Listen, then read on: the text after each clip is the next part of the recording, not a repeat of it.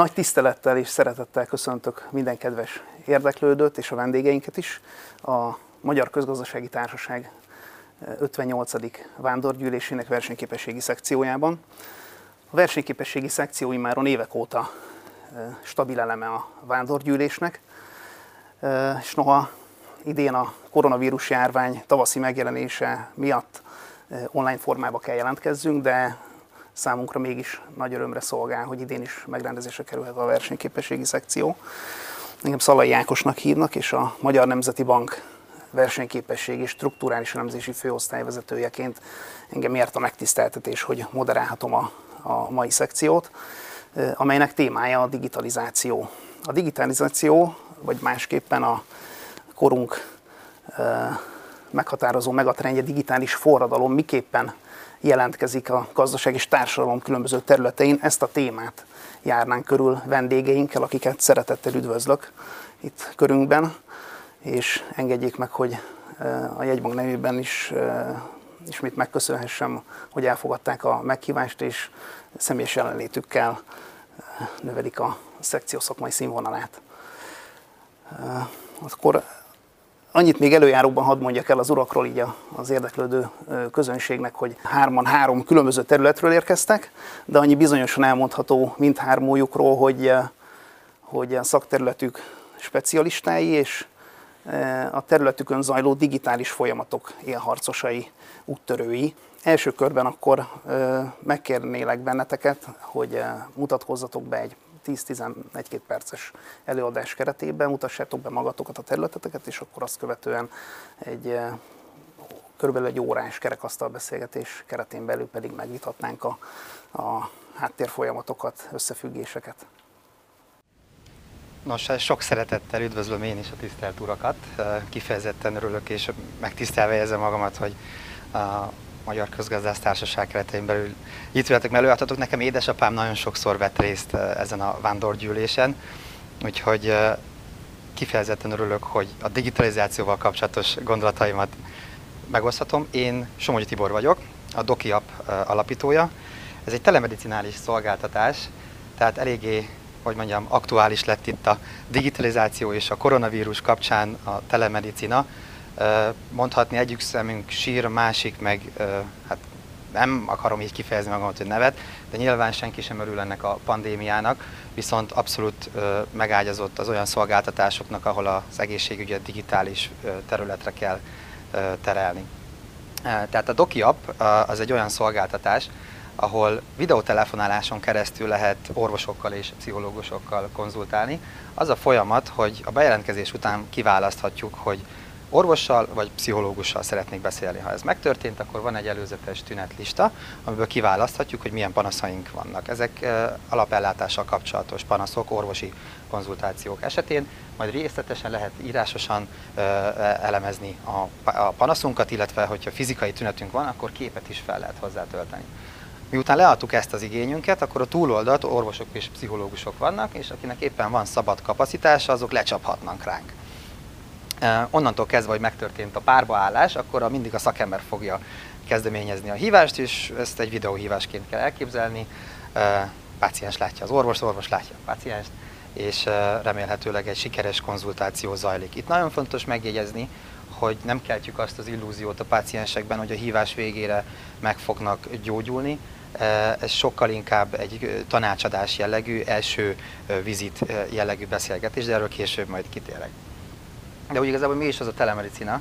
Uh, ott igazából minden olyan infokommunikáció által, uh, infokommunikációs technológia által támogatott egészségügyi tevékenységet uh, értünk, uh, vagy annak bizonyos részeit, amelyek nem köthetőek az orvos és a páciens fizikai jelenlétéhez. Tehát uh, összességében elmondható, hogy a hagyományos ellátás során a, az, a, a fizikai egységek, az emberek utaznak, míg a telemedicinális ellátás során pedig az információ áramlik.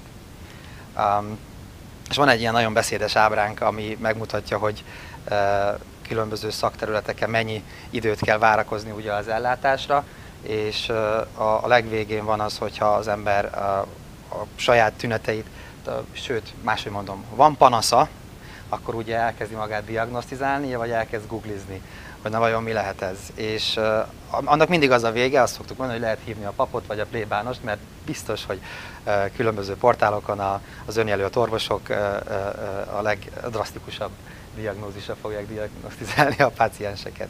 És nyilván azért hoztuk létre a Doki appot, illetve azért is van a telemedicina, hogy ez, ez, ezt a fajta negatív információ áramlást megakadályozza. Tehát igazából egy hosszú lista van az, hogy hol is tud a telemedicina segíteni a pácienseken. Én négy dimenzióban szoktam értelmezni, hogy nagyon sok időt, energiát, pénzt és aggódást spórol a pácienseknek. Ugye az idő az elég nyilvánvaló, hogy mikor az embernél jelentkezik valamilyen tünet, és szeretne egy szakemberrel először élőben beszélgetni, akkor napok, akár hetek is ugye eltelnek. Ez telemedicina esetén ez pár perc lehet. A doki app működése során abszolút azt tapasztaltuk, hogy ha egy páciens lead egy igényt, akkor olyan kettő kötőjel négy percen belül már ki is szolgáljuk. Tehát egy, ez egy óriási időrövidülés, míg először egy húsvér szakemberrel tudunk beszélni. Nyilván pénzben az ott jelentkezik, hogy ugye, hogyha magánszolgáltatóhoz akarnánk elmenni egy konzultáció, akkor ott, ott, ott 15-től 40 ezer forintig terjednek az első konzultációs díjak. A Doki appnál ez 5 ezer forint, tehát relatív elég sokat sporolunk a, a pácienseknek. És igazából az, ami számunkra a legfontosabb, ugye az a, az a pszichológiai része, mert az emberek nagyon könnyen úgymond bepörgetik magukat, hogyha olyan dolgot tapasztalnak az egészségük kapcsolatban, amit korábban nem ismertek. Szóval egy, egyfajta ilyen diszonancia jelentkezik bennük, akkor, akkor tényleg az van, hogy a lehető legrosszabb megoldást választják, és az, hogy azonnal tud tényleg látja, hallja egy orvossal, pszichológussal beszélni, akkor ezt a fajta pszichológiai tényezőt jelentősen tudjuk csökkenteni. Erre volt felmérésünk is, és abszolút az jött ki, hogy az a tény, hogy ők egy orvossal vagy pszichológussal fognak találkozni, tök mindegy, hogy ki az, akkor jelentősen csökkenti az ő észletkockázatukat azzal kapcsolatban, hogy most megfelelő információt fognak kapni, vagy sem a saját egészségükkel kapcsolatosan. Végeztünk egy nagyon rövid piackutatást a, Doki appal, ami azt mutatta meg, hogy körülbelül 35-40 ezer forintot költenek magánegészségügyre az emberek egy évben Magyarországon, illetve hogy ha a házi orvoshoz megyünk, akkor körülbelül egy-másfél órát kell ott várakozzunk, és még ebben nincs beleszámolva az odautazásnak a, a, az idő tartalmi, körülbelül fél óra, 45 perc. Tehát, hogyha el szeretnénk menni egy házi orvoshoz, és hogy ő lát minket, akkor az legalább két és fél óra. De a házi orvos is csak hetente mondjuk háromszor rendel. Szemben ugye a, a dokiap esetén pedig ugye pár perc várakozásról van szó. Mindez a kutatás az USA-ban már jóval izgalmasabb, mert amikor berobbant a pandémia, akkor hirtelen az emberek jelentős százaléka elkezdett érdeklődni a, a telemedicina iránt, és a szlájdokon lehet látni, hogy elég komoly érdeklődés, növekedés történt, illetve ami még beszédesebb, hogy amikor korábban orvosok nem használták a, a telemedicinális lehetőségeket, ők is több mint a 50%-uk áttért, vagy elkezdett használni valamilyen telemedicinális megoldást. A gazdasági oldalról pedig, hát ez egy nagyon hangzatos kifejezés, hogy a minden piac felfutásán, hogy exponenciális növekedés várható. A telemedicinát tulajdonképpen valahol 2013-ra teszik vissza, hogy for profit módon megjelent a, a világon, és idénre azért egy jelentős növekedés történt már 2020-ra, globálisan egy olyan 50 milliárd dolláros piacról beszélhetünk most már, és ez, ez, ez fokozatosan nőni fog. Um, amilyen nagyon izgalmas adat, hogy mennyi volt uh, szerintetek 2016-ban a, a házi orvosoknak a betegforgalma. Tehát, hogy én elmegyek egyszer a házi orvoshoz, az egy. Tehát 2016-ban, ez egy KSH adat, hányszor mentünk el mi magyarok házi orvoshoz? Tippeljetek. Fejenként? Összesen. Összesen? Összesen. 3,5 millió alkalommal. No, hát ez 65,5 millió eset, tehát hogy eszméletlen sokszor megyünk. Lehet neked is most menned kéne. szóval esz, eszméletlen sokszor megyünk házi orvoshoz, viszonyítva ugye a népességhez, és még beszédesebb az, hogy a, ezeknek a viziteknek a 80%-a végződik úgy, hogy a páciens hazamehet. Tehát nem kell szakvizsgálat vagy képalkotó diagnosztika. Tehát bőven elég az, amit a házi orvos mondta, hogy menjen haza, feküdje ki, vegye be, stb. Tehát tulajdonképpen egy olyan majdnem 50-55 millió esetről beszélünk, ahol így végződik. Természetesen mindent átterelni telemedicinában nem lehet, mert ugye mondtam az elején, hogy nem keltjük azt az illúziót. Viszont ha csak az 1%-áról beszélünk ezeknek az eseteknek, az fél millió találkozás. És a doki abszolút ez a célunk, hogy ezt a számot elérjük egy három éven belül. Közben meg a házi orvosok száma csökken, és a kettős számnak az osztásából kijön az, hogy, hogy eszméletlenül leterheltek, tehát évente több mint 360 esetet kell ellássanak, és ugye nem 360 napot dolgoznak, ezt tudjuk. Szóval a doki appal, ahogy az ábrán is látható, ebben a két dimenzióban definiáltuk azt, hogy hol tudunk mi jelentősen rövidíteni, egyértelműen a pénz és az idő. Tehát úgy gondoljuk, hogy amikor jelentkezett a panasz, akkor érdemes beiktatni egy doki appos konzultációt, mert azonnal tud segíteni abba, hogy merre orientálódjon a páciens, milyen panaszai vannak, megnyugtatni őket, esetleg, hogyha tényleg nem szükséges további vizsgálat, akkor ezáltal ott véget is ér a betegút. A doki app nem csak mint a végfelhasználóknak értékesít.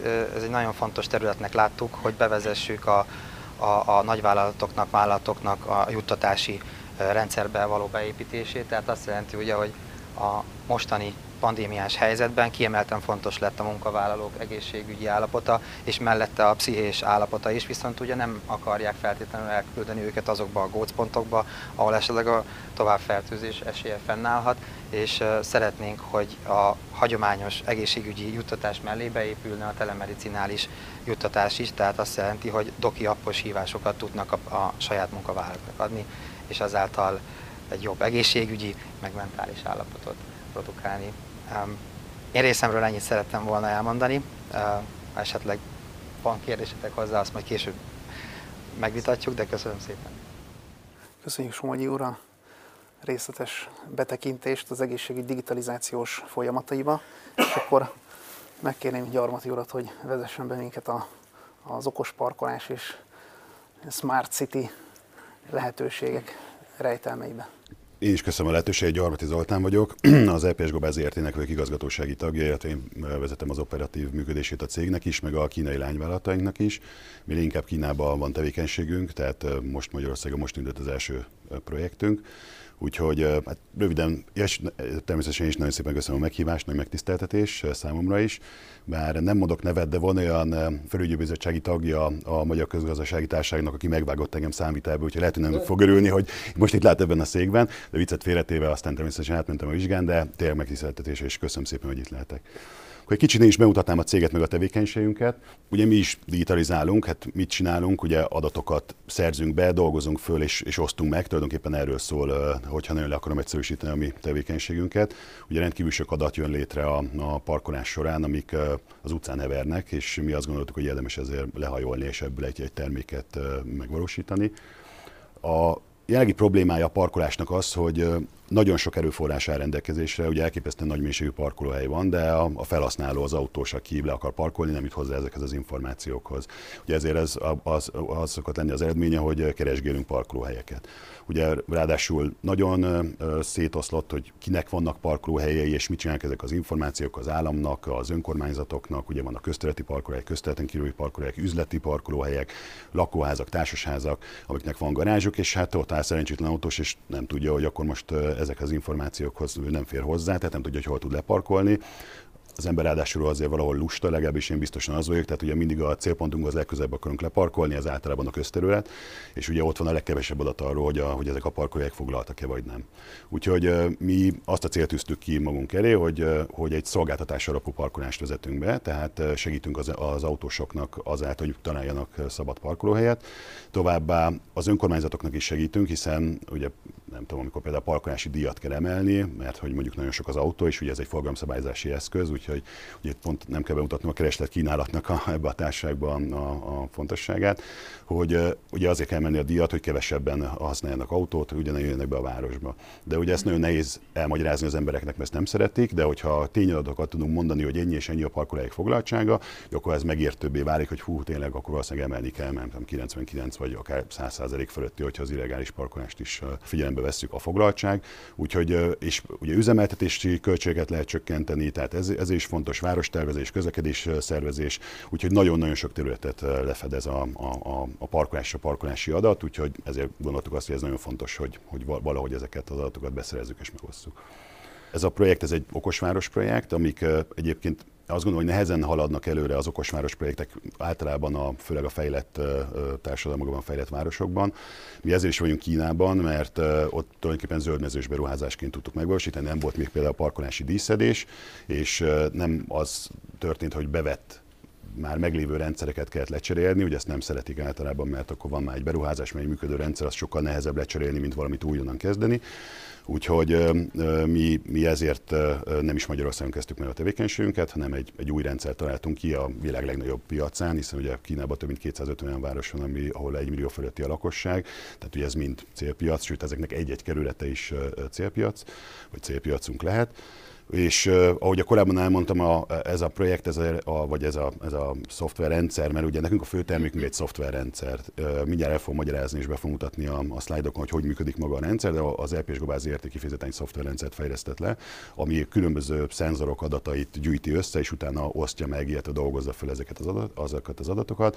És a nap végén ez egy környezetvédelmi projekt, hiszen um, ugye egy EU-s tanulmányok mutatják, hogy mondjuk egy átlag EU-s állampolgár, aki egy millió fölötti városban él, ő évente akár két hetet semmi másra nem tud csak parkolóhelyet keres. Hiszen ugye, hogyha 8 perc mondjuk egy átlagos parkolási esemény, csak kétszer parkolok egy nap, ezt felszorzom mondja megfelelő napok számával. Úgyhogy ezt csak a felére tudjuk csökkenteni, akkor egy hetet visszaadtunk az embereknek az életéből, és hát értem szerint, hogy a közgazdaságilag is ennek van jelentősége, akkor ők termelnek, ezek az emberek nem pedig az autóba ülnek, idegeskednek, meg eh, parkolóhelyet keresnek, és ugye ráadásul a CO2 kibocsátása, ami, amit ott a keresés közben az autósok, eh, vagy az autó kibocsát, ezt is szeretnénk megsporolni. Tehát mi összegyűjtjük a, az információkat, ezeket egy, egységesítjük és megosztjuk a, az autóvezetőkkel. Tehát a mi rendszerünk úgy működik, hogyha én tudom, hogy mondjuk ide jövök-e a Bajcsi Zsinszkült 78 szám alá, akkor engem nem ide navigál a, a, a mi applikációnkon a szoftver, hanem az itt, ez ehhez legközelebb eső szabad parkolóhelyhez. És akkor így megspórolom az autósnak azt, hogy amikor ide érkezik, minek jön ide az, a ház elé, hogyha itt úgy sincs parkolóhely, tehát akkor oda navigálom őt, ahol, ahol a legkönnyebben megtalálja a parkolóhelyet. A, talán a tevékenységünk annyit, hogy hár, most két meglévő kínai projektünk van, két kínai városnak mi adjuk a parkolási menedzsment szoftvert. Az egyik egy kisebb város, Yangzhong, ez egy, hát Kínában kisebb, mondjuk egy félmilliós város, de Kínában az tényleg kisebbnek számít. A második az Chifeng, az belső Mongóliában van, ez egy 4 millió 200 város.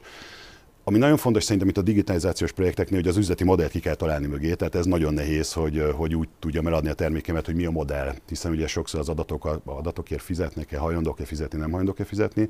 Ezért jött nekünk jól, hogy, hogy Kínában ilyen zöldmezős beruházásokat valósítunk meg, tehát azt jelenti, hogy ha nincsen parkolási díszedés, nincsen semmilyen parkolásmenedzsment, van egy, egy nagy kínai partnerünk, ez a ZTE nagy telekommunikációs forrásnak a, a szakleányvállalata, az ITS, mint Intelligent Transport Solution, és velük közösen valósítjuk meg ezeket a projekteket, tehát mi odaadunk egy önkormányzathoz, azt mondjuk, hogy megcsináljuk ezt a rendszert, és akkor a, értem a parkolási díjbevételből térülünk mi is a beruházással, és az önkormányzat is de azért mi szeretnénk ezt másképp csinálni, mint ahogy itt Magyarországon van, ugye nincs túl jó híre a parkolás menedzsmentnek Magyarországon, ezért is gondoltuk, hogy a szolgáltatás alapúvá tesszük, tehát ugye fizetni azért kell fizetni, mert a közterületet használom, de kapok egy csomó szolgáltatás mögötte, mint például a szabad parkolóhelyekhez navigálás, és ugye pont azért az adatok létrejönnek, ez egy teljesen transzparens rendszer, tehát a bevételek, költségek, forgalmi adatok, foglaltsági adatok, átlagos parkolási idő, ezeket mind megosztjuk, ezeket az információkat az autósokkal is, meg az önkormányzattal is.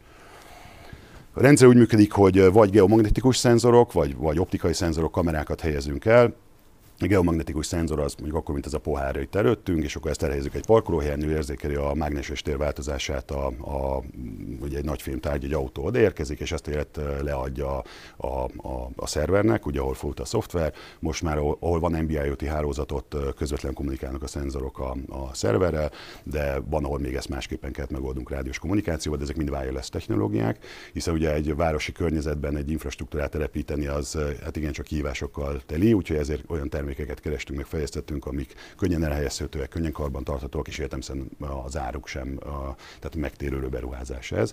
Úgyhogy, ahogy az ábra mutatja, ezeket a, a, a rendszereket csináljuk, valósítjuk meg. Ilyen formában is tulajdonképpen mi rendszerintegrátorok vagyunk, a, ahogy mondtam korábban, a termékünk az maga a szoftverrendszer. Nem csak mobiltelefonnal navigálunk, egyébként Kínában például a mi projektjeinknél nincs is már parkolóautomata, hiszen Kínában mindenkinek van okostelefonja, aki meg autót vezet, annak meg még inkább, tehát mindent a, a mobiltelefonon lehet intézni, de pont azért, hogy azért nem biztos, hogy vezetés nem mindig jó csak a mobiltelefon nézni, ezért intelligens forgalmi táblákat is elhelyezünk, tehát hogyha például mondjuk egy Magyarországra fordított példa, hogyha megyek a nagykörúton, benézek, nem tudom, valamelyik Visegrádi utca, vagy valamelyik utcába, ahová be tudok kanyarodni, akkor látom, hogy ott van egy szabad parkolóhely azon a szakaszon, vagy nincs, ha nincs, akkor mindenki menjek oda be, akkor tovább megyek. Tehát ilyen módon is próbáljuk segíteni az autósokat a parkolóhelyek megtalálásában. És ugye mik a kihívások? Tehát ugye, hogy ez egy okosváros projekt, és, és de egy alapvetően digitalizációs projekt. Tehát ugye lehet parkolást úgy is mérni, hogy kiküldök, most is ezt csináljuk egy magyar városban, éppen dolgozunk egy projekten, ott van hat darab egyetemista, jött egy autó, elment egy autó. Hát mi ezt a folyamatot próbáljuk digitalizálni, vagy szerintem nem is csak próbáljuk, hanem meg is tettük, és ezt meg is osztjuk ezeket az információkat. Tehát nem adott esetben új dolgokat találtunk föl, hanem meglévő dolgokat digitalizálunk.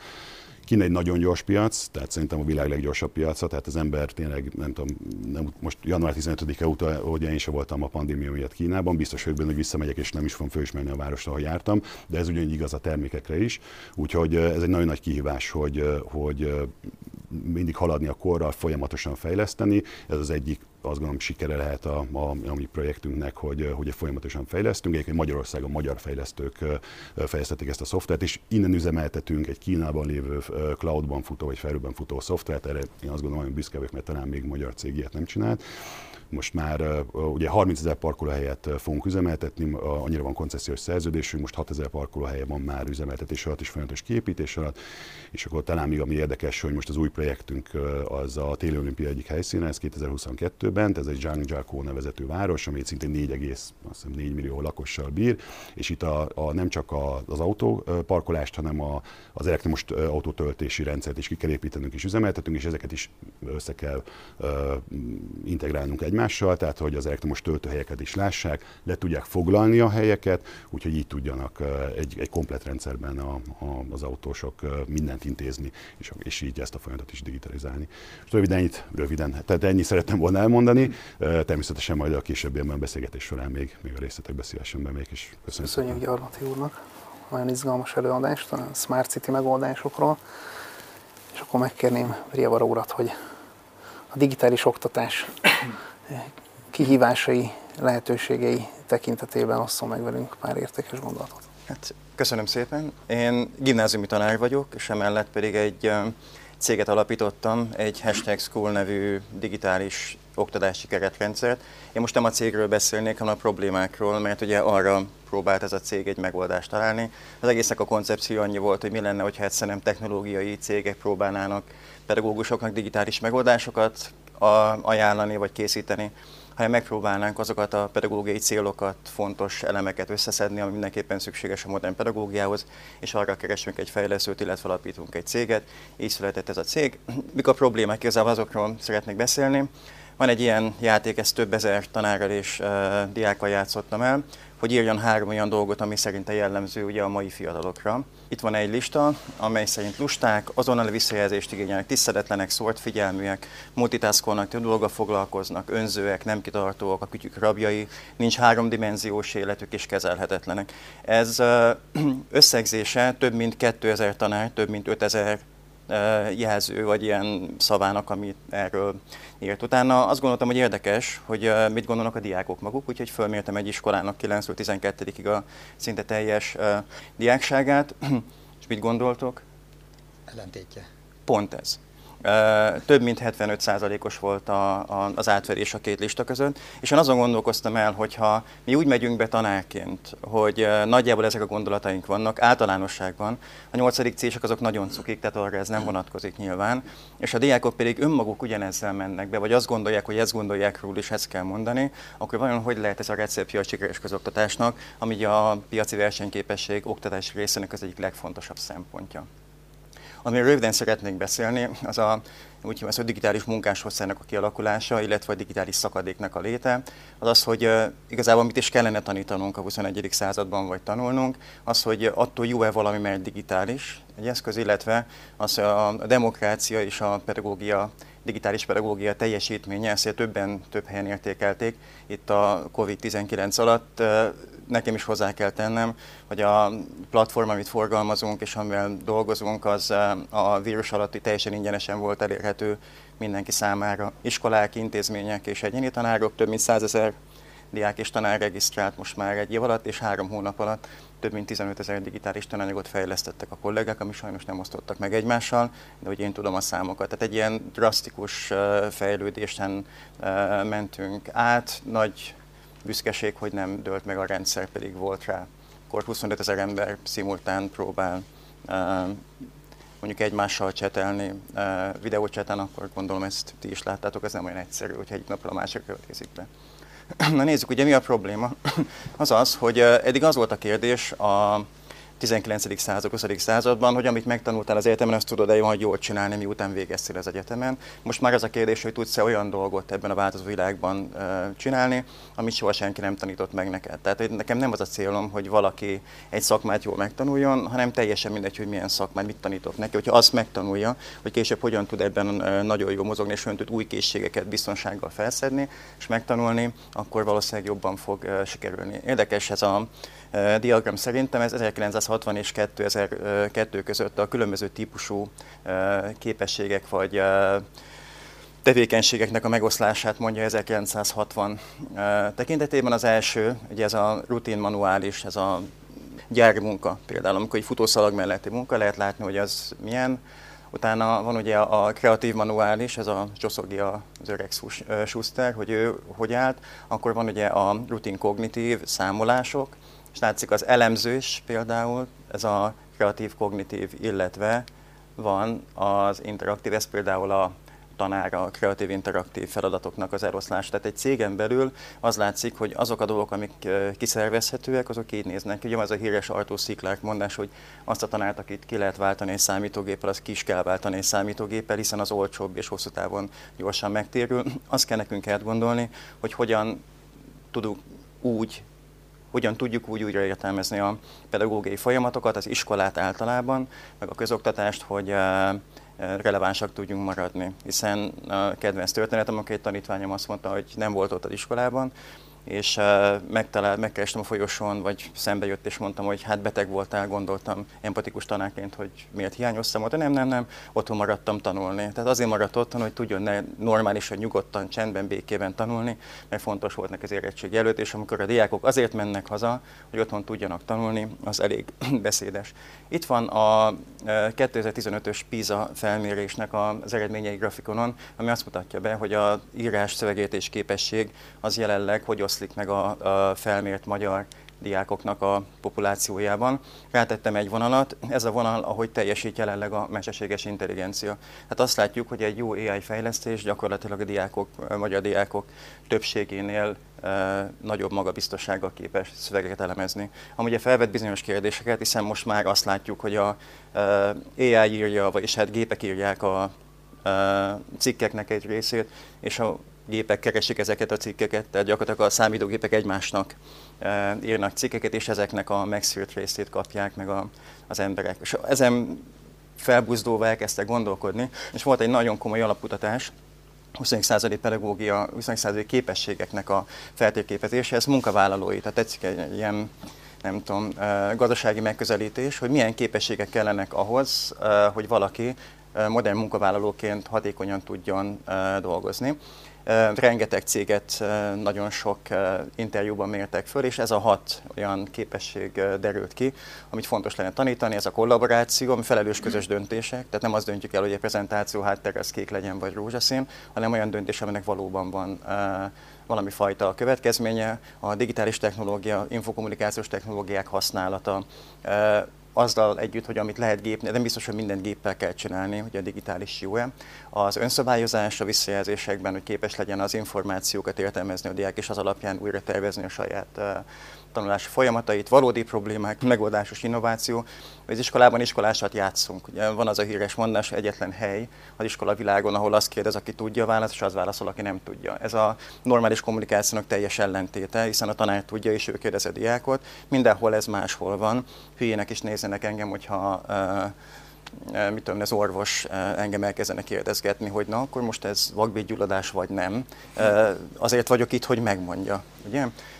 És szintén ilyen fontos a tudásépítés, hogy nem készen kapott információkat kell megtanulni, ez a biflázás, és nem azt kell visszaadni, hanem kép, képesnek kell lenni különböző megkapott információk, adatok alapján nyitott kérdésekre válaszokat adni, illetve a írásbeli, szóbeli kiterjesztett kommunikációnak a használata, hogy képes legyen egy diák mindezt kommunikálni ezekben a forrásokban. Ugye most a kérdés az, hogy a karantén pedagógia alatt mindegy, mi történt és és hogy zajlott. Érdekes volt Izland példaként, hogy nem egy nagy ország, de ott azt mondták, hogy akkor most ez Izlandon egy bizonyos eszközt fogunk használni, és Izlandon egy bizonyos folyta módon fogunk tananyagot készíteni, és úgy fogjuk ezt kommunikálni a diákokkal.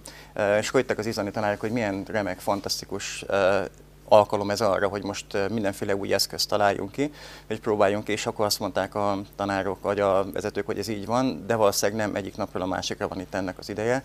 Hát a, a demokrácia, és, hogy is mondjam, itt nem biztos, hogy feltétlenül előnyünkre válik, bár egyébként meg igen, erről majd később majd beszélünk.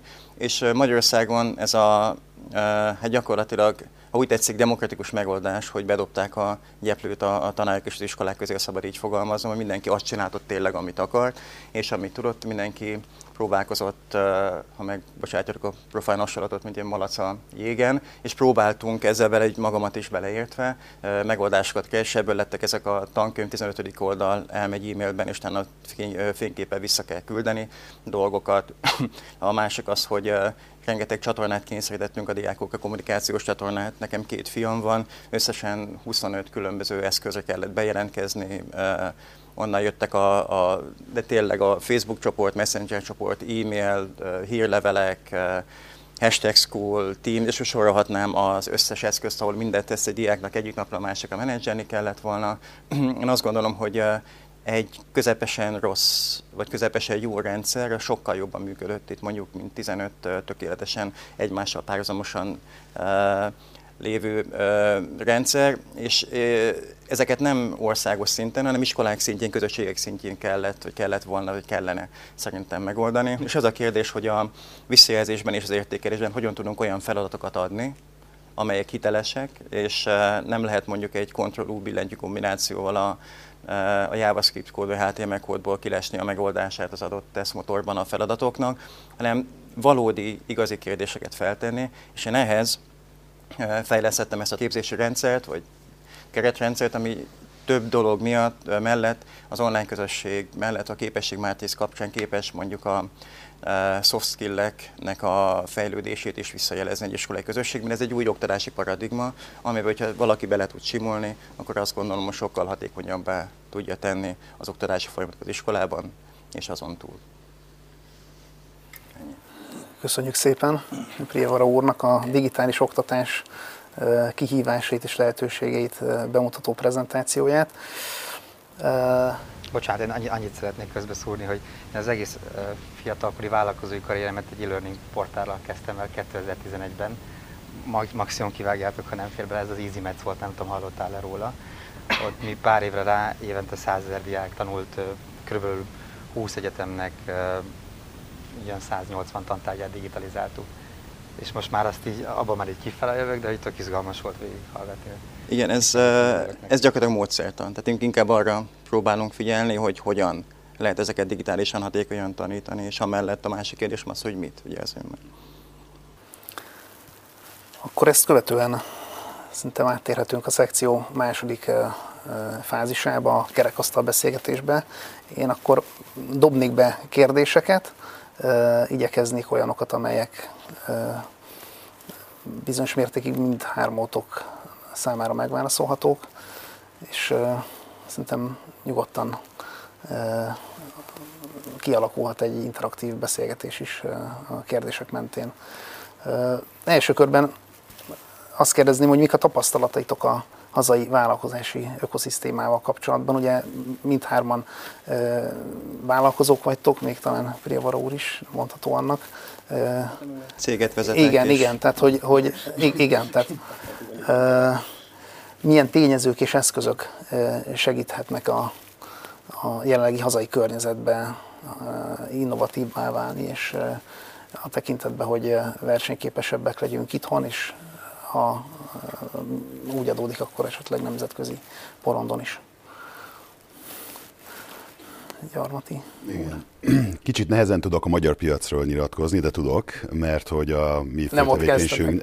Igen, hát most mondhatám azt, hogy az ember nehezen profita a saját hazájában, de ez, ez a mi esetünkben igaz. Tehát, hogy, hogy korábban mondtam, egy fejlődő piacban, ugye akik átugranak technológiai szinteket, sokkal egyszerűbb egy új technológiát bevezetni, mint, mint egy fejlett országban, ahol már, már vannak beágyazódott menedzsment módszerek vagy technológiák. Azért szeretném érezni, most ez nekem fontos szerintem, hogy azért Kínában nagyon nehéz, tehát oda nagyon sokáig kell, nagyon nagy türelemmel, nagyon nagy bizalmatlanság. Egyébként mindig azt mondjuk, hogy úristen, de hát hogyha idejön egy kínai, és szeretne velünk üzletelni, mi is valószínűleg bizalmatlanak vagyunk, meg tudja ezt csinálni, amit vállal, megcsinálja azt, amit ígér.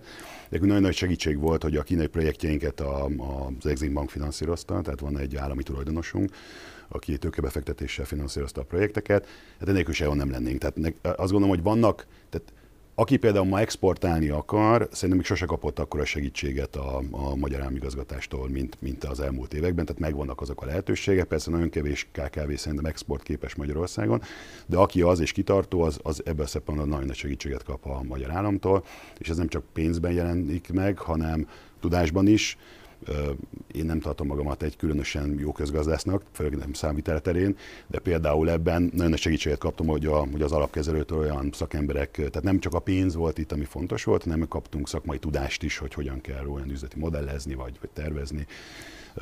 Esetleg nem tudom, volt olyan, hogy én már megkötöttem volna egy üzletet, és ott mondták, hogy ne, ne, ezt nem így, hanem akkor még másképpen, és aztán végén jobb lett, mint ahogy kezdődött. Oktatás tekintetében, ami szerintem fontos, hogy nagyon jók a magyar szoftverfejlesztők, tehát hogy na, drágák, tehát hogy most már nem, nem a, a bérszint, nagyon nagy, nagyon, nagy, nagyon nagy igény is van rá, de tehát azt jelenti, hogy nehéz jó, jó kollégát találni, de aki viszont jó, ő nagyon jó. Tehát azt látjuk, hogy könnyen alkalmazkodik a, a, akár kínaiakkal, a kínai kollégákkal való együttműködésben.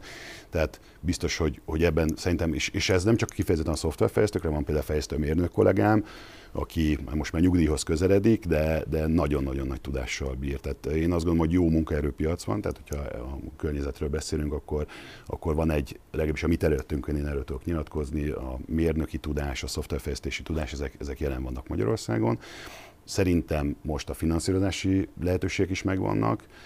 Ami viszont nehéz, hogy, hogy és ez a Covid vírus miatt is van így, hogy azért ezek sokszor ilyen, hát sokszor kényelmi technológiáknak hívják, szerintem nem az egyébként, de például most, a, akikkel tárgyaltunk, nagyon sokan azt mondták, akkor ezt most egy-két éve akkor el. Tehát nem is érzik a fontosságát annak, hogy ez megvalósuljon. Valószínűleg nincs is meg rá forrása, leginkább ugye önkormányzatok a, a, az ügyfeleink. Egyébként ezért most új üzleti modellt is kellett, hogy mi finanszírozunk meg a projekteket, és akkor azt mondjuk, egy szolgáltatást nyújtunk, nem pedig eszközöket adunk el. Tehát szerintem azért okosváros tekintetében én, én sajnos most lassulásra fogok számítani, bár hogyha a kormány úgy gondolja, akkor ez pont lehet egy olyan gazdasági terület, amit lehet ösztönözni, és azt gondolom, hogy megéri ebbe befektetni. Ugye volt is a, a vagy van is a Modern Városok programja, nem tudom, hogy ebben lesz-e most változás, de a mi tekintetünkben, akik külföldre dolgozunk, itthon dolgozunk, de külföldi piacra, ebben a tekintetből jó a, nagyon jó a, a környezet, és szerintem jó segítséget is kapunk a, a, az államtól, illetve a, a, a különböző szereplőktől. Magyarországon viszont nehéz, ahogy elmondtam, a, a, a, a Covid vírus miatt kialakult gazdasági helyzet miatt. Talán így ennyit tudnék elmondani. Köszönöm. Somogyi úr? Kicsit más uh, Mi segítheti a vállalkozás sikerességét? Igen, közelíteném meg. Én uh, leginkább ugye a idézőjeles startup világból jövök. Uh, nekem csak digitális vállalkozásaim uh, voltak, vannak, és ma már szemben a 2011-es állapottal, amikor ugye az első vállalkozást csináltam, ma már szinte mindenre van egyfajta white label vagy software as a service megoldás. Tehát, hogyha össze szeretnénk tenni egy webshopot, vagy egy szolgáltató oldalt, egy applikációt, bármi, minden egyes funkciót valaki már lefejlesztett, és azt igénybe lehet venni. Tehát nem kell semmit a nulláról az embernek saját maga lefejleszten, hanem nagyon szépen össze lehet ezt legózni, mert ugye a, a lean megközelítés az megköveteli azt, hogy ugye az elején ne költsünk el szignifikáns összeget egy olyan dologra, amiről nem tudjuk, hogy igazából működni fog-e a piacon. Sokkal inkább ki lehet ezt hozni jóval olcsóban, és egy úgynevezett MVP, tehát minimum viable product állapotig elkerülni, ahol tesztelhetjük ugye a termékünket szolgáltatáson a piacon, és ezt tökéletesen meg lehet tenni mindenféle kiegészítő digitális megoldásokkal. Hogyha most egy olyan vállalkozásról beszélünk, amelyik már működik, ott meg azt a hasonlatot hoz, hoznám, hogy ugye, hogy ugye régen voltak az aranyoldalak. Uh, abból lehetett kiszedni ugye a cégeket. Ma már, akinek ugye uh, nem járja át a tevékenységét, konkrétan át az ég a digitalizáció, az, az kb. olyan, mint aki az aranyoldalak szinten maradt volna. Tehát az nem lesz észrevehető, az, az, nem, az nem versenyképes a, a versenytársaihoz képest. Um, ma már ugye uh, a, a kulcsa a, a, a vállalkozások, és főleg az online vállalkozásoknak, hogy minden mérhetőnek kell lennie. Tehát nagyon komoly metrikák nyerhetőek ki a, a tevékenységekből. Tehát ismerni kell azt, amivel tevékenykedünk, és ez legyen az forgalommérés, egy webanalitika, az applikációknak a hatékonysága, ismerni kell a felhasználókat, ott folyamatosan mérni, hogy mi az ő visszajelzésük, azok alapján javítani a szolgáltatáson. Tehát ez egy ilyen örök körforgás. Úgyhogy én igazából az összes vállalkozásomat ezek metódusok mentén építem fel és üzemeltetem, tehát az, amiről nem tudunk, az, az akár egy nagy veszélyt is jelenthet a vállalkozás létére. Köszönöm. Hát én ugye, mint Pilátus a krédóba úgy csöppentem bele ebbe a világba. Én egész egyszerűen elég makacs voltam ahhoz, hogy addig próbáljak egy céget elindítani azok alapján a elvek alapján, amit szeretnék, ameddig az valahogy el nem indult. Én azt látom egyébként az oktatási piacon, hogy nagy állami vállalások, amelyek készségtelenül jó indulatúak, és most lehetne beszélni itt a Suninet digitális tudásbázisról, az NKP, ugye Nemzeti Köznevelési Portáltól kezdve az elkét a fejlesztésre, amit most bejelentettek, azok a piaci versenyt gyakorlatilag, hát nem is azt mondom, hogy lehetetlené teszik, de erősen torzítják. Mondok egy másik példát, mondjuk Angliában a Veson az úgy néz ki, hogy akkor a tanárok, tankerületeknek a megfelelő szakemberei körbejárják ezt a kiállítást, és bevásárolnak maguknak. És ez olyan hihetetlen ádáz piaci versenyt eredményez, ahol mindenki szeretné a szolgáltatását minél jobbá tenni, hiszen ezt a piacot, vagy ebből minél nagyobb részt megpróbál megszerezni és ezért gondolom azt, hogy ezek az ilyen hatalmas nagy állami beruházások ennek a fajta versenynek nem biztos, hogy feltétlenül kedveznek. De azt gondolom, hogy egyrészt azt érzem, hogy hármunk közül azért a, az a cég az, amelyik a legkevésbé kiforrott, vagy a leghátrébb tart mondjuk ebben a fejlődésben. Ez az MVP utáni első tesztelés, most már hál' Istennek van befektetőnk, és tudunk nyereséget is termelni. Hát majdnem, igen. A, azt szerintem egy fontos lépés volt, hogy van egy üzleti modell, ami alapján tudunk működni, de hogy ezt nem lehet Magyarországon a közoktatásra alapozni. Nem is biztos, hogy kell. Tehát nem tudom, hogy az a jó megoldás, amit Angliában csináltak, csinálnak, vagy az, hogy nagy állami fejlesztésekkel próbáljuk ellátni ezt a teljes közoktatási piacot. Minden esetre versenyképesség szempontjából azt gondolom, hogy, hogy nehézség. Ami viszont nagyon jó, és ezt talán megerősítitek ti is, hogy most már nem nagyon kapok olyan leveleket, vagy csak egyre keveset, hogy valamelyik alkalmazás fizetősé vált, és hogy ezt hogy képzelik. Tehát, hogy valahogy az, hogy az online szolgáltatásoknak is van költsége, azokat azért is fizetni kell adott esetben, az nem áll olyan nagyon messzire most már az emberektől, talán mint mondjuk 4-5 évvel ezelőtt, amikor ezt az egész utat milyen indítottuk. Tehát leginkább azt mondod, hogy az alkalmazások ingyenesek, mert most már inkább a tranzakciós modell lett az, ami alkalmazandó, tehát hogy ugye mikrotranzakciók vannak az alkalmazásokon belül, vagy pedig ugye magát a felületet értékesítik reklámformájában, és ha fizetsz érte, akkor nincs reklám. Igen, hát mondjuk a oktatásban picit ez máshogy néz ki, mert nem biztos, Látok, hogy... mi az üzleti modell, azt hát tudod mondani? Most bepicselünk? Nem, engem érdekel. Nem, hát többféle uh, rész van. Egyrészt lesznek, egy freemium modellben gondolkozunk, most már nagyjából uh, uh, ez ki van dolgozva, és ott az ingyenes alapverzió után a különböző extra Aha. dolgokért lehet fizetni, emellett van white label megoldásunk, tehát hogyha bármilyen cég, bármilyen oktatási intézmény, bárki oda jön, hogy ő szeretne egy e-learning keretrendszert holnaptól üzemeltetni, akkor nekünk van egy konyhakész csak a kulcsot kell odaadni, megbeszéljük, hogy mit szeretnének, és azt gondolom, hogy most bármilyen uh, oktatási igény 95-99%-ban ki tudunk elégíteni. Gyakorlatilag, egy, mint ahogy mondtad, egy ilyen hatalmas nagy moduláris ilyen Lego, digitális uh, e-learning Lego, ahol mindig olyan rendszert építünk fel, ami működik. És ez mondjuk a KPMG-től kezdve orvosi egyetemeken át közoktatásban és egyéb képzési intézményekben működik most már. És a tananyagok milyen formátumban vannak?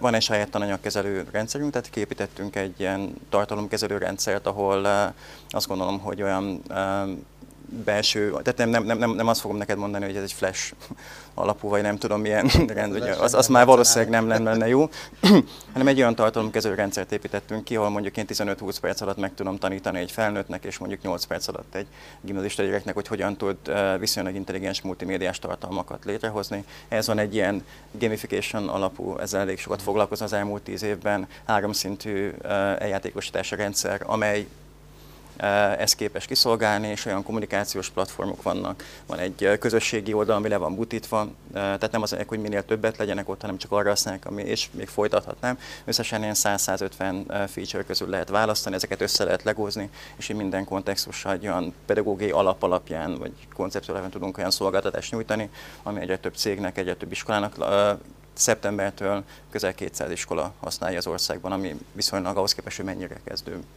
nem egy rossz szám szerintem. Nekem lenne egy fél gondolatom, így igazából ismerőseim szokták mondani, hogy én biztos valamilyen fakír vagyok magammal szemben, mert két területen kezdtem el vállalkozni fiatal, az egyik az oktatás, a másik az egészségügy.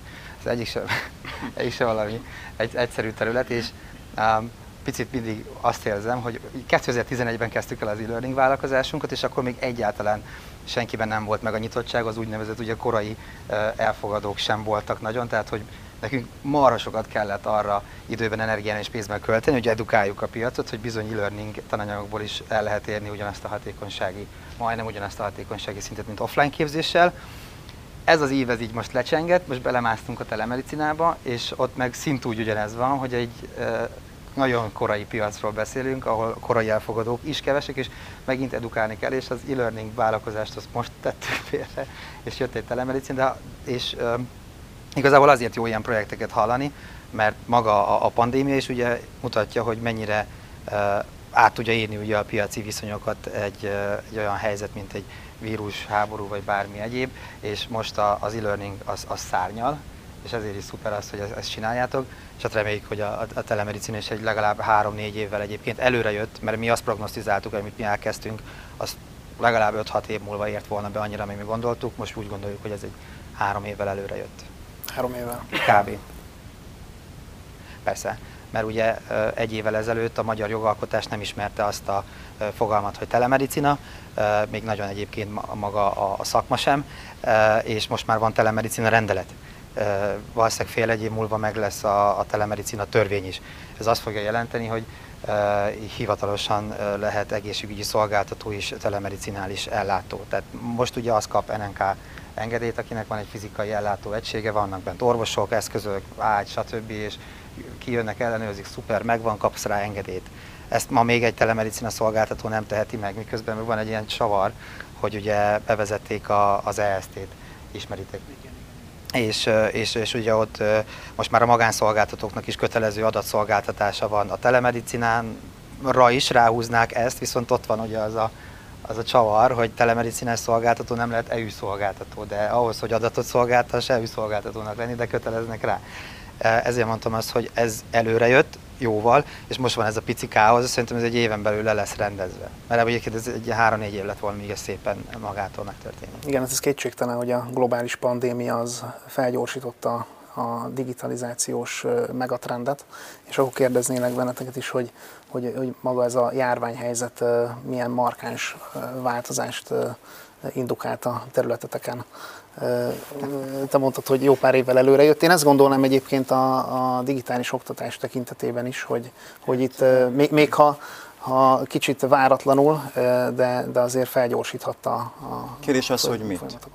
Ugye mert most azt mondjuk, hogy azokat a tapasztalatokat, amiket megszereztünk most a pandémia alatt, ezeket tovább kell vinni és dolgozni kell belőle. Most a, az én nagypapám ő frontcsevész volt, és hogy gyakran volt az a megoldás, hogyha valaki bejött a világháború alatt, akkor ott levágták a lábát, amputáció az volt a legegyszerűbb, illetve egy nagyon ikonikus jelenet biztos látodok ti is olyat, amikor, a, amikor az orvos a nem tudom milyen ikó vagy valamilyen tollal végez ugye egy égemetszést a, a híd alatt, meg nem tudom hol, ezek, és ezek tök jó dolgok. De én azt gondolom, hogy ha, ha nem lehet összevarni a sebet, lehet, hogy bele kell nyomni egy ragasztót, és akkor az valahogy összeragasztja, mondom én ezt teljesen dilettánsként, és lehet, hogy az amputálás egy jó megoldás, és lehet tollal végezni gégemetszést és visszaadni egy embernek az életét adott helyzetben, de mégsem mondjuk azt utána, hogy a, mondjuk egy háborús helyzet után az, is, az a kórházakat szereljük fel sok tollal, szereljük fel sok pillanatragasztóval és sok fűrészsel. Ugye, mert nem ez a megoldás. Az a baj egy picit,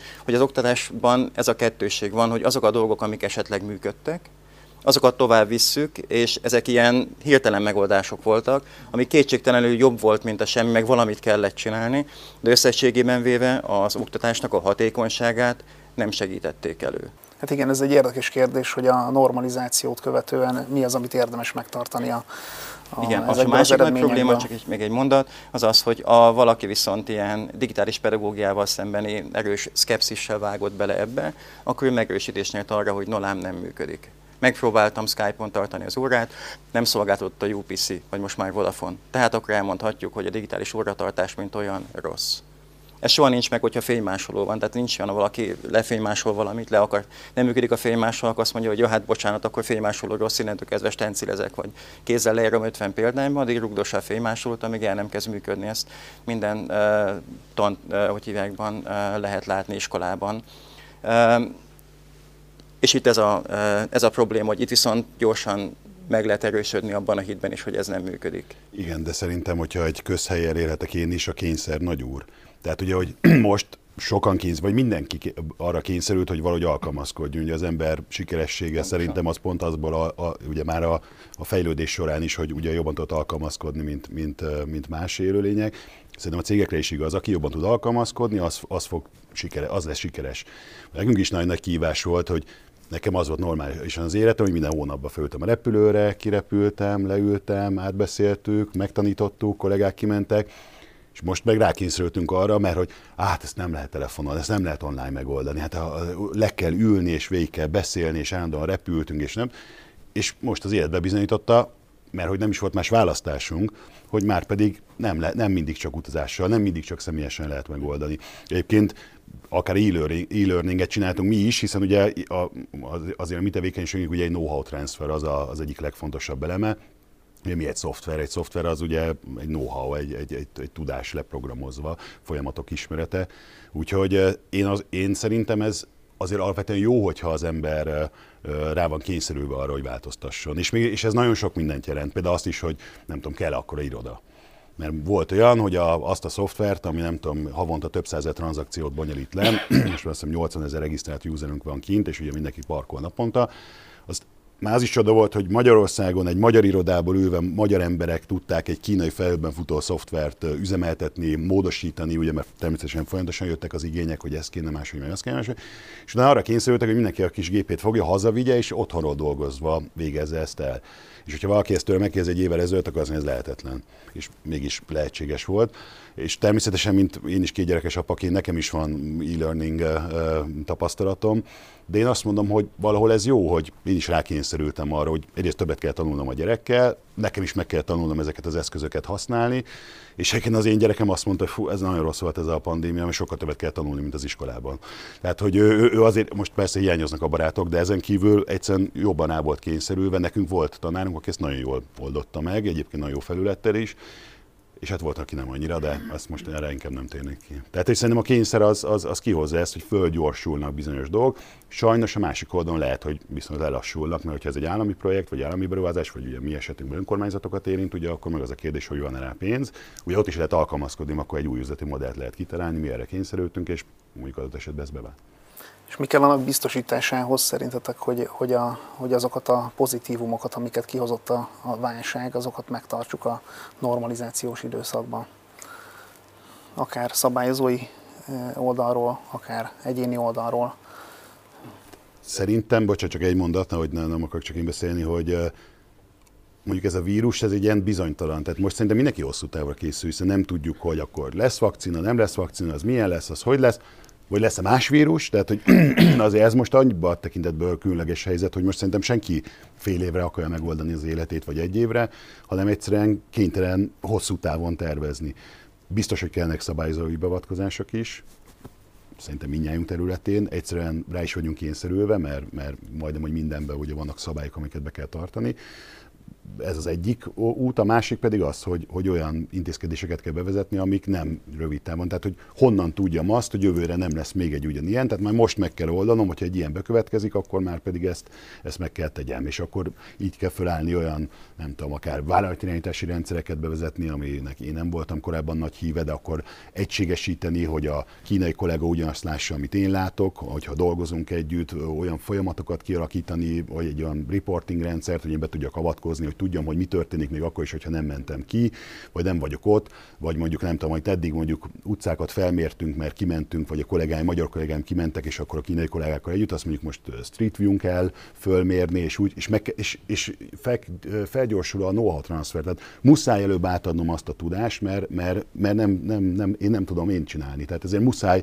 tanítanom őt. És egyébként pont most jutott eszembe, hogy lehet, hogy nekünk is egy ilyen e-learninget kéne bevezetni nálunk a cégnél, hogy pontosan azokat azt a tudást, azt ugye lefordítsuk, és utána, mert mi van, ha az a kollégával valami történik, és ő már nincs, akkor azt elveszítjük.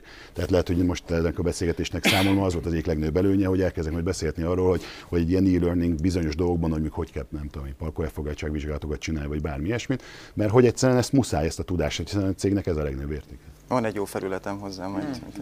Hmm. Én azt gondolom a, a pedagógiában, hogy ez, ez teljesen így van, és a, a cég részéről ezt tökéletesen ugyanígy élem meg. Ugyanakkor pedagógusként az nagyon fontos, hogy a, a a pedagógiai módszertannak az egésznek a katalizátora azért csak a tanár. Tehát, hogy az a, azt tud átmenni a, a pedagógiai rendszerekbe, ami a tanáron keresztül nagy részt képes így átfolyni tudás, hajlandóság, és én abban látom a legnagyobb, legfontosabb feladatot, hogy ezt megpróbáljuk szélesíteni, és itt a, a ez egy elcsépelt és csúnya szónak számít, a jó gyakorlatok, de mégis, hogy azokat a, a, a tudásokat próbáljuk meg továbbvinni, és egyre szélesebb körben elterjeszteni, amelyek tényleg... Amik hatékony. Igen, tehát érdekes, hogy például most egy legnagyobb tanárképző intézménnyel vagyunk kapcsolatban. Nekem van egy alapítványom, igazából az 5-6 éves, 5-10 éve kezdett el működni.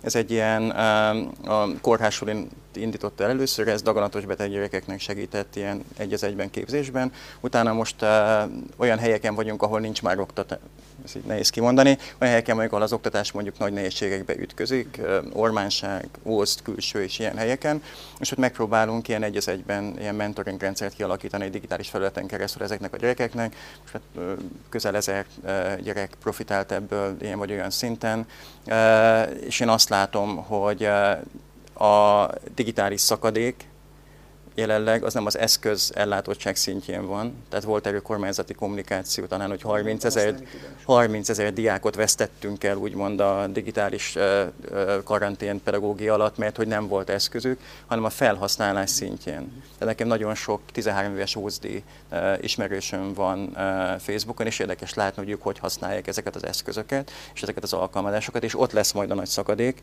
hogy mi az, amire használjuk, és mi az, amire nem használjuk, és itt nagyon fontos a tanár szerepe. Én igazából onnan közelíteném meg, hogy egy ilyen hétköznapi emberi élet szempontjából, hogy mi volt a vírus előtt, mi történt a, a, a vírus közben, és akkor ugye mindenki úgy gondolta, hogy biztos, hogy máshova fogunk majd megérkezni, mint ahonnan elindultunk. Én most egy kicsit azt látom, hogy mintha így történt volna az előző hónapban egy ilyen nagy pandémia, karantén, stb., de most egy kicsit minden ugyanolyan. Tehát, hogy ha lemegyünk a Balatonra, akkor pont ugyanazt látjuk szerintem, mint tavaly nyáron, és ezt csak azért hozom példának, hogy, hogy az ember így hiába égeti meg magát, hajlandó megfeledkezni arról, hogy korábban megégette magát, és megcsinálja ugyanazt, és ugyanoda kanyarodik vissza. Ezt, hogyha levetítem, vagy lefordítom a, a vállalatok életére, akkor náluk is ugye az első egy-két hónapban óriási átrendeződés kellett, mert a korábbi folyamatok azokat nem lehetett tovább vinni. Szerintem cégek életében az egyik legidőgyilkosabb elem azok a, a meetingek. Tehát bent ül 6-7 ember, hogyha még több, akkor az biztos, hogy a fele az, pff, azt se tudjuk, hogy hol jár fejben, vagy éppen Facebookozik, vagy, vagy máshol járnak a gondolatai, illetve az, hogy az információ áramlás az jóval lassabb, mivel magát, tehát azt hiszem Elon Musknak az a, a, veszőparipája, hogy ő, ő, ő, nem tart meetingeket, mert teljesen fölösleges.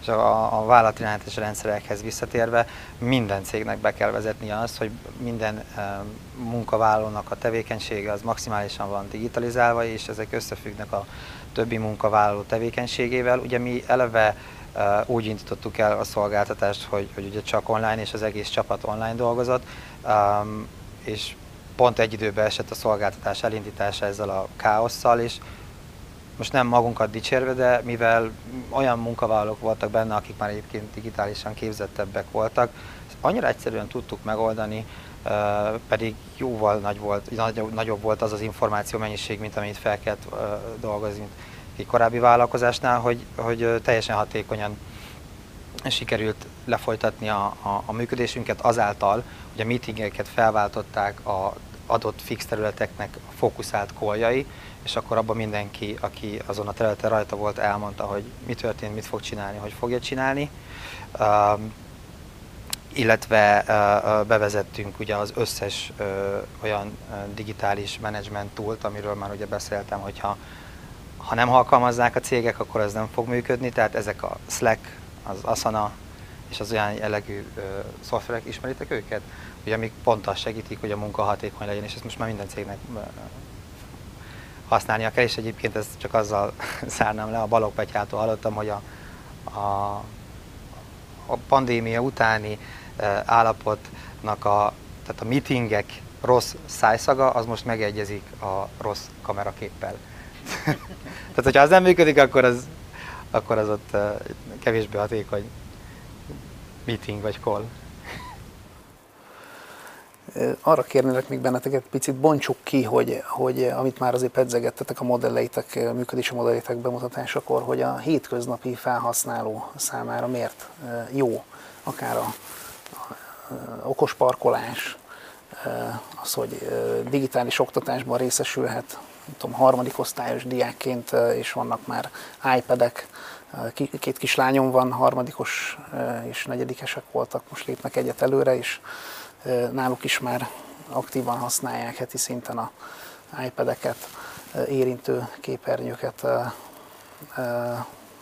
Mivel lesz a tudásuk fejlettebb, milyen soft skill-ek fejlődnek ezáltal, illetve hát a telemedicina kapcsán is azon túl, hogy, hogy nyilván megsporoljuk az időt, hogy el kelljen menni, és gyorsabb az interakció. Mondjuk lehet-e a problémák nem múlását követően fizikai kontaktot is keresni, vagy anélkül is meg lehet-e oldani a, a problémákat, tehát hogy, hogy Szerintem egyébként egy szóban kifejezhető, és szerintem ez mindjárt igaz, hogy hatékonyságnövelés. Tehát szerintem az az egyik legfontosabb tényező, hogy a mindjárt felhasználóinak ugye hatékonyabban tudják azt csinálni, amit tevékenységet folytatunk. Most ezt nagyon általánosítottam, de, de akkor hadd fejtsem ki az én területemre.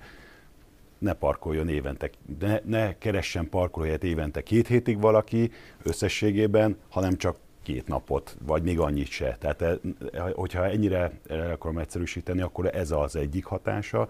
Tehát, hogy ő az összes információt megkapja, mert azokat digitalizáljuk, és ő ezeket fel tudja használni arra, hogy egyszerűbb legyen az élete. Tehát, hogyha ezt most így nagyon-nagyon egyszerűen akarom megfogalmazni, de, de másra is szól, mert mert ahogy mondtam korábban, a, egy önkormányzat azt tudja mondani, hogy itt most nagyon sokan parkolnak nagyon sokáig, akkor eh, a lehető érdemes egy parkolási kapacitást létrehozni, vagy ugye ez az állandó vita Budapesten, hogy akkor most a lakossági engedélyek, és akkor ugye most sok van, vagy kevés van, meg mennyit használják, meg hogyan, és akkor senki nem mer hozzányúlni, mert ugye amúgy is politikailag egy ilyen hot topic, hogy akkor most a szerzett jog, és akkor ő ott parkolhat, de akinek nincs autója, akkor ő miért nem kap egy ugyanolyan juttatást akkor ott az adat. Tehát, hogy akkor az önkormányzatnak is hatékonyabban tud működni, azt tudja mondani, hogy ennyi van, ennyit használják, így, ennyi helyet foglalnak el. Tehát létrejön, tehát az, ami most egy megoldhatatlan problémának tűnik, az, az ezzel nagyon könnyen megoldódik, mert ott vannak a számok, és ezt mindenki látja, és utána szerintem ezt el lehet mondani. Tehát, hogy ez egy kommunikációs után, hogy az önkormányzat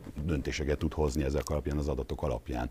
Ugyanúgy ugye, mit ér a lakossági engedély, most beszélgetünk ilyen keretek, hogyha nem találsz helyet. Tehát, hogy ez is egy össze, egymás összefüggő problémák is.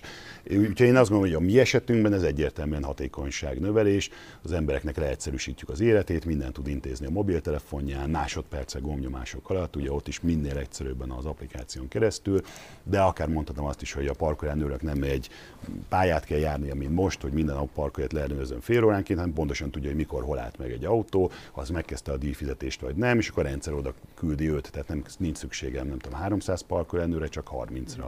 Tehát ugye ez is egy hatékonyságnövelés, tehát ö, költséget csökkentünk a, az önkormányzatnak, hatékonyabban végezzük munkát. Tehát én így tudnám megfogalmazni ezt, hogy egyszerűen abból sokkal hatékonyabbá tesszük a, a, a mindenkinek az életét ezzel, hogyha itt egyszerűsítünk.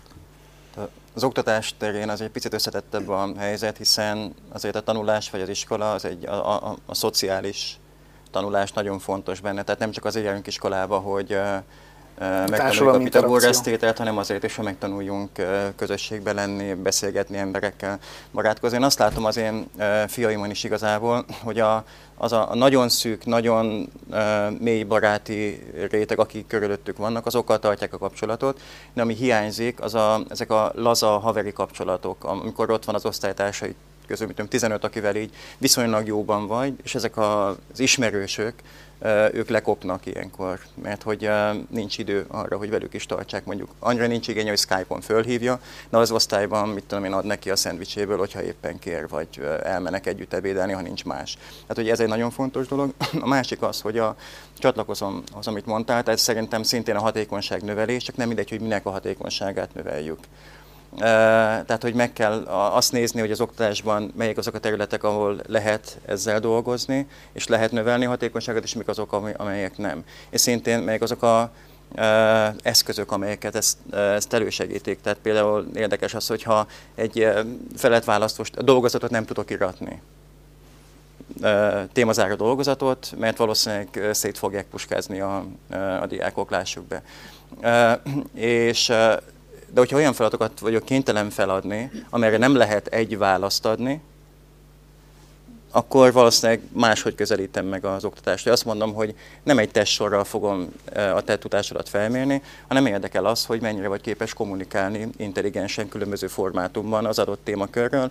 Kutas, dolgoz, én segítek, és mindig ott vagyok, amikor kell. Tehát ezért e, projekteret szervezünk most benne a Hashtag Schoolba, és csomó olyan fejlesztésünk indul el szeptembertől, ami segít. És talán el fog dőlni, hogy elválik a ocsó a búzától hogy mi az, ami jó, és mi az, ami nem. És én attól félek egy picit, hogy a, a rossz, vagy nem annyira hatékony, ez a tankönyv 35. oldal dolgozt fel, ami digitális, hiszen e-mailben küldi el, a képet is tesz felé multimédiás, hogyha úgy tetszik, de hogy ez, ez nem biztos, hogy előre visz. És ez, ez fog most majd eldőlni szerintem egy éven belül. Igazából én ilyen beszédes példákat hoznék a múltból és a, a jelenből, hogy, hogyha megnézzük, hogy hogy nézett ki egy telefon mondjuk 40 évvel ezelőtt, ugye tárcsázni kellett, ma meg ugye milyen egy telefon, vagy az első autót, a Forte modellt hasonlítjuk a Teslahoz, és akkor megérkezünk az oktatás és mondjuk az egészségügy területére. A száz évvel ezelőtt ugyanez a tanterembe jártunk, sorban ültünk és krétával írtunk a táblára, Sajnos már még sok helyen így van, még mindig. Uh, és eltelt száz év, de, de konkrétan ugyanaz az oktatás jelenlegi állapota sok helyen, mint száz éve volt, vagy mondjuk nézzük az egészségügyi ellátás uh, folyamatát, tehát a betegutat, ugyanúgy bement az ellátóegységbe, megvizsgáltak és hazament. Uh, és én nem azt mondom, hogy mondjuk az oktatást és az egészségügynél ugye helyettesíteni kell teljesen a digitalizáció, mert lehetetlen, mert pont azért uh, vagyunk emberek, hogy a szociális érzékenységünk által az iskolában nagyon sok képességünk fejlődik így, hanem az elemeit kell megnézni, hogy akkor melyik, melyek azok a, a folyamatnak az elemei, amelyeket lehet valóban helyettesíteni digitalizációval, azért, hogy a hatékonyságot is például növeljük. Ez az oktatás terén ugye teljesen egyértelmű, hogy milyen eszközökkel zajlik, Tibor ez már részletezte. Az egészségügy területén pedig az, hogy azokat a konzultációkat, amelyek nem szükségesek, hogy fizikai létében történjenek meg, áttereljük digitális csatornára, az teljesen egyértelmű. Onnantól kezdve, hogy valaki ö, folyamatos ö, ellátást igényel, és ugye kontrollvizsgálatok kellene, nagyon sokszor a kontroll az csak egy beszélgetés. Ö, ugye nem hiába van az, hogy a ö, teleradiológia az már elég régóta működik, tehát egy radiológiai leleteket teljesen jól ki lehet értékelni online. A, illetve amiben nagyon nagy jövő van, az pedig egyértelműen egy viselhető technológia. A, a már egy ugye vérnyomásmérést, vagy akár egy EKG-t is simán el lehet tele úton végezni, és ezt fogják követni az olyan eszközök, amik lehetővé teszik esetleg az otthoni ultrahangot is, és ezért mondtam azt, hogy a telemedicina azért foglalja magában a, ugye az ellátásnak azon részeit, amit digitális úton is meg lehet csinálni, hogy nem köthető fizikai jelenléthez, és hogyha ugye elemeiben elkezdünk innoválni, akkor van az, hogy ugye hogy haladunk a korral, csak a probléma az, hogy, hogy, hogy bizonyos területeken nagyon lassan, és a versenyképesség szempontjából ez, ez nem olyan jó a nyugati országokhoz vagy az USA-hoz képest, mert azért ott már a telemedicina vagy a digitális oktatás is jóval uh, előrébb jár. Um, úgyhogy én nagyon reménykedem abban, hogy, hogy mind lakossági, mind vezetési szinten megtörténik az a innováció is a fejekben, ami szükséges ahhoz, hogy, hogy előre lépjünk. És ha jól értem, akkor a telemedicina elsősorban az alapellátási szint, szintet tudja segíteni. A kérdésem az, hogy a szakellátásba is megjelenhet ez fokozottabb mértékben. Itt említetted a radiológia, ultrahang. Persze. A szakellátásban a belépési szint az nyilván az, hogy simán szakorvosi konzultációkat is lehet végezni, ugye videokonzultáción keresztül, tehát van lehetőség konkrétan mondjuk gastroenterológus választani, vagy kardiológus. Nyilván egy, egy érsebész az nem fog telemedicinális úton bár, bármilyen fizikai... Bár egyébként nekem korábbi magánkórház igazgató mesélte, hogy ők ilyen katonai vonalon dolgoztak régebben, és, és már jóval régebben végeztek teleúton műtéteket, tehát ezt úgy, hogy ugye remote vezérelve történt maga, tehát az orvos nem volt ott, aki, aki műtött, hanem eszközökön keresztül. Ugye mindegyik szakterületnek megvan a sajátossága, és itt a, a hangsúly azon van, hogy hol kell diagnosztika. És tehát a diagnosztikának már mondjuk a 30-40%-át lehet digitális eszközökkel végezni, és ahogy ez gyarapszik, úgy egyre inkább a, szakellátás is feljön az alapellátás mellé. Alapellátásban az teljesen egyértelmű, hogy, hogy a telemedicina egy nagyon hatékony eszköz. És kérdés még számra a területet kapcsán, hogy, hogy az világos, hogy a telemedicina az terhet vesz le nem csak a, a betegekről, hogy nem kell elmenni személyesen, időt spórol, akár pénzt is, hanem a, az ellátórendszert is tehermentesíti bizonyos szempontból, főleg az alapellátás, de akkor eljutottunk oda, hogy a szakellátást is. A kérdésem az, hogy, a, hogy, hogy ez a végső outcome mutatókban is megnyilvánulhat-e, hogy mondjuk konkrétan az egészségesen várt életévünk növekedhet-e azáltal, hogy tele, telemedicinát fokozottabban alkalmazunk, vagy a prevenciót jobban igen, megerősíti? Abszolút. Még egy gondolata ugye a konkrét számokhoz, hogy hol mutatkozik meg az ellátóegységek terheltsége, az teljesen egyértelmű adat, hogy akik az SBO-ra érkeznek, ugye a sürgőségi osztályokra, azoknak a fele nem odavaló. Nem egyszer-kétszer történt meg, ugye, hogy valaki nem kapott időben ellátást azért, mert hogy annyi fölösleges páciens volt ott, hogy közben a nem biztos, hogy jó triázsrendszer miatt életét veszítette addigra. Telemedicinális úton nagyon szépen lehetne ezt egyébként szűrni, hogy ki való SBO-ra és ki nem. Reméljük, hogy majd ez is eljön. A másik téma pedig abszolút ugye a prevenció és az edukáció. A telemedicinának óriási, óriási szerepe van benne, pont azért, amivel az elején kezdtem, hogy ugye ma az ember, ha valamit nem tud, akkor ugye egyértelműen az internethez nyúl segítségért, viszont ugye egészségügy területén szinte biztos, hogy hülyeséget fog találni, hogyha azokon a fórumokon keresgél. Hogyha mindezt telemedicinális úton tudjuk megejteni, akkor sokkal hamarabb jut egy olyan információcsomaghoz, amit ő adott idő alatt nem tudna megtalálni saját maga. Tehát ez neki hetekbe, hónapokba telne.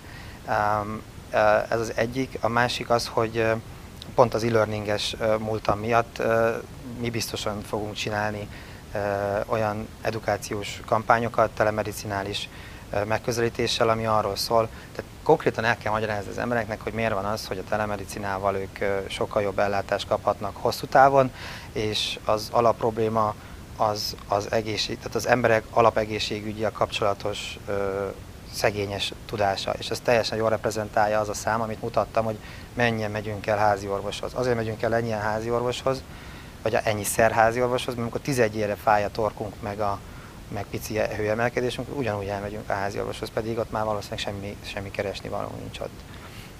És ezt egy hosszú építkezésen a, a prevenciós és edukációs kampányokkal azért meg lehetne oldani, hogy ne feltétlenül terheljük fölöslegesen az ellátóegységeket. Ez biztató a jövőre nézve. Hogy ez a beszélgetés kapcsán kiviláglott a digitalizációs folyamatok az nagy mértékben támaszkodik a, tudásra, információbázis, a tudás alapú társadalomra, és hát itt most Priavara úrra nézek, és kérdezném, hogy, hogy hogy lehet a digitalizációt leginkább beépíteni a, a, az oktatás legalsóbb szintjeibe is, hogy a gyerekek tényleg ebben nevelkedjenek. És ne, Mit értünk legalsóbb szinten? Hát alsós osztályoktól kezdve, tehát uh, elemi igen, én azt gondolom... Vagy érdemese? Kell-e, lehet-e? Vagy... Igen, tehát hogy uh, amire lehet használni, arra fontos, hogy használjuk, és uh, amire pedig nem jó, oda ne erőltessük bele minden áron. Tehát, hogy például én nem tudom elképzelni... Ezt ki dönti el? Hát ez a, egy, hogyha van egyfajta tudása a pedagógusnak, egy felkészültsége arról, hogy mi mire jó és mi mire, mit, mire tud használni, és mondjuk ez szerves részét képezi, nehogy Isten a pedagógus képzésnek is, mint hogy most már egyre több egyetemen van erre azért törekvés, akkor egy olyan eszköztárral és egy ilyen tudással tudnak a pedagógusok vagy a tanítók, ugye, akikről most beszélünk alsóban, kilépni, hogy nem fognak akarni mindenáron minden gyereket egy interaktív tábla elé terelve tartani az óra tudom én, 75%-ában. Ugyanakkor viszont, amikor van egy olyan eszköz, ami segíthet nekik, és jobbá teheti azt, amit csinálnak, attól nem fognak elzárkozni elvi alapon.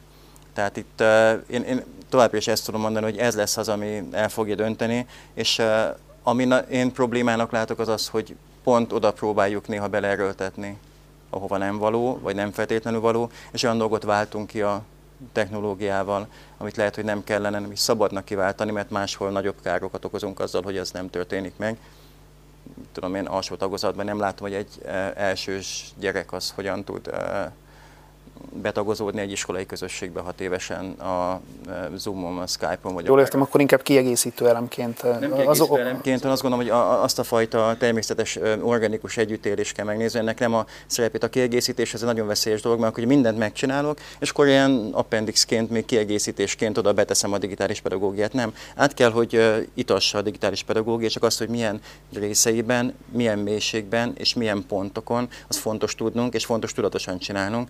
És ezért volt veszély az, ami most uh, igazából egyik napra a másikra történt, és tudom, teljesen igazad van, te mondtad talán, hogy uh, nehéz. Tehát nem lehet elvárni azt, hogy egy uh, tíz éves folyamatot két nap alatt levezényeljünk, de mivel ez így történt, ez egy csomó olyan dolog van, ami így félrecsúszott emberekben lehet látni a Facebook csoportokat. Én tényleg amellett, hogy 18-20 órát dolgoztunk, hogy a rendszer ébren maradjon, és ne, ne uh, dőljön össze a terhelés alatt, amellett azok a levelek, az, tehát a 6-7 ezer ilyen support ticketet kaptunk, amit nekünk meg kellett válaszolni, és csomó olyan dolgot kellett elmondani, hogy ez azért, jó, azért lesz jó neked, azért érdemes ezt így csinálni, mert és ameddig ez nem elterjedt, és nem látjuk pontosan, hogy működik, addig, addig komoly nehézségeink lesznek, de hát ahogy te is mondtad, ez egy tanulási folyamat, és azt gondolom, hogy ahogy ezt mondták, a holdaszállás nem azért csináljuk, mert könnyű, hanem pont azért, mert nehéz.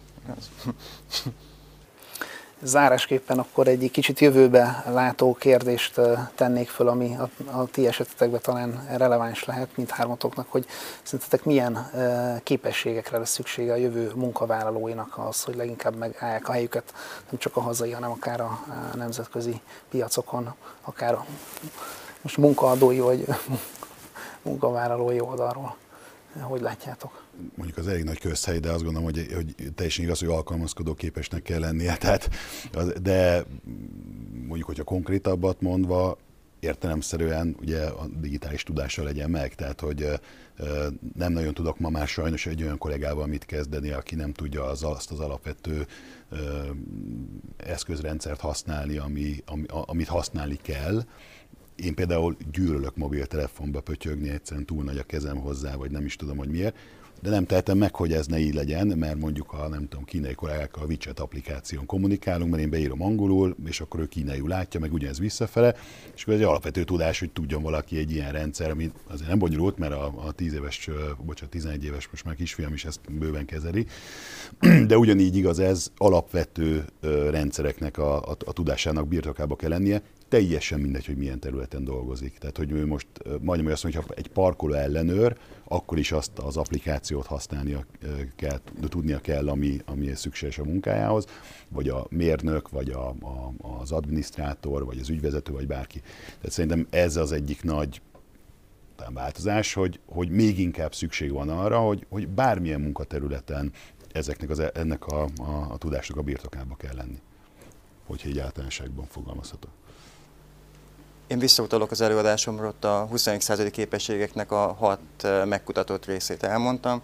Az, az iskolában szerintem tökéletesen működik ez a extenzív kommunikáció, a kiterjedt, kiterjedt kommunikáció különböző ö, módokon, a tudásépítés, az innováció, a nyitott kérdések, hogy olyanokra próbálunk megoldást találni, amire nincs jó megoldás, vagy nincs egy bizonyos megoldás, vagy nem csak olyan dolgokat csinálunk, amire egy bizonyos megoldás van. A kollaborációtól kezdve az értelmes digitális technológia használaton keresztül egészen a tudásépítésig, amikor nem készhez kapott tudást kell nekünk bebiflázni, hanem saját magunk építjük a tudást. Egyébként ez egy nagyon komoly pedagógiai iskola, ez a konstruktív a pedagógiai konstruáljuk a tudást. Egyébként úgy járunk, mint Skinnernek a galambjai, aki megtanította ugye a galambokat pingpongozni és lehet vannak nagyon szép videók, hogy galambok pingpongoznak, és akkor lemegy, akkor az ehet valamit, és így, így megtanultak tök jól pingpongozni. És a kérdés az, hogy ez rendben van, de vajon két galamb, amikor találkozik az eresz alatt októberben, akkor azt mondja, hogy nincs kedved pingpongozni egyet, mert olyan esős idő van, maradjunk benne, ez nem fog megtörténni. Tehát, hogy annak ellenére, hogyha lebontjuk elemére a tudást, és ezt megpróbáljuk egy ilyen rendszerben pozitív-negatív visszajelzésekkel, visszacsatolásokkal a, bele itatni a, a, a diákban, akkor a kérdés az, hogy amit szeretnénk elérni az oktatással, az egyáltalán működik-e, vagy teljesen félrecsúszik. Én azt gondolom, hogy igen, és ezeket kell valahogy megpróbálni. Nem könnyű, nagyon nehéz a jelenlegi iskolai környezetben lépésenként bevezetni és elfogadtatni. Somogyi úr? Hát csak rácsatlakozni tudok, mert újra nem mondom el ugyanazt de hogyha újra lesz irodázás, akkor biztos, hogy első feltétel az, hogy, hogy Covid negatív legyen a munkavállaló. Ez nem szép olyan egyébként, de um, nekem egy ilyen olyan hasonlatom van erre, amit uh, diákokra is rá lehet húzni, hogy ugye a diák fejét nem úgy kell elképzelni, mint egy edényt, amit megtöltünk vízzel, hanem az olyan, mint egy fákja, amit lángra lobbantunk. És ugyanez a uh, értelmezés számomra nagyon fontos a munkavállalók esetén is, és ez egy kicsit mondjuk más téma, hogy, hogy ki hogyan választ karriert, de számomra nagyon fontos az, hogy aki, aki, aki velünk vagy velem és a csapatban dolgozik, az a téma iránt rendkívül legyen elkötelezett, dedikált és érdekelje is annyira, hogy ez fogja kiváltani belőle azt a proaktivitást, amit egyébként nagyon kevesen tapasztalnak a munkavállalói körében. Egy olyan gyorsan változó piacon, mint a telemedicina, ott kifejezetten fontos az, hogy hogy komplex gondolkodása és rálátása legyen a munkavállalónak a, a, arra a területre, vagy azon a területen, ahol, ahol dolgozik. Egy ilyen ö, alacsony létszámú, bár nagy ö, idézőjelben jövőképű startupnál teljesen jellemző az, hogy ugye egy picit azért összekeverednek a, a munkaterületek, tehát nincsen az, hogy valaki csak egy teljesen leszűkített dolgot végezni, tehát nálunk kiemelten fontos a, a, a komplexitás, mert a bizonyos területek között vannak áthallások, meg besegít mondjuk a supportos a, a marketingesnek, és összességében én például a saját csapatommal is innen is nekik üzenem, nagyon kifejezetten, sőt nagyon-nagyon-nagyon elégedett vagyok, mert nagyon, nagyon szuperül dolgoznak, és igazából most csak azt tolmácsolom, amit, amit, amit tapasztalok, mert az, amikor mondjuk nekem nem adatik meg az, hogy non-stop a, a laptop mellett tudjak jönni és monitoringozni a tevékenységet, akkor tudod, nyugodt tudsz lenni, hogy egyébként ezek rendben lesznek. és amikor megvan ugye ez a fajta bizalom, az akkor épülhet ki, amiket a, az előbb elmondtam, hogyha azt hozzák a, a munkatársak. Hát nagyon köszönöm a vendégeimnek a, a mélyebb belátást a digitalizációs folyamatokba, és egyúttal a, kaptunk egy kis ízelítőt szerintem a, arról, hogy milyen jövőre számíthatunk, mert a, a társam többsége e, a digitalizációs folyamatokat illetően még nem ezen a szinten jár, mint, mint ahol ti jártok a saját területeiteken, de e, izgalmas, és e, ezúton is még egyszer köszönöm, hogy megtiszteltetek minket a jelenlétetekkel, és elfogadtátok a meghívást, és nagyon sok sikert kívánok a, a jövőbeni munkátokhoz és üzleti sikereitekhez. Köszönjük, Köszönjük szépen.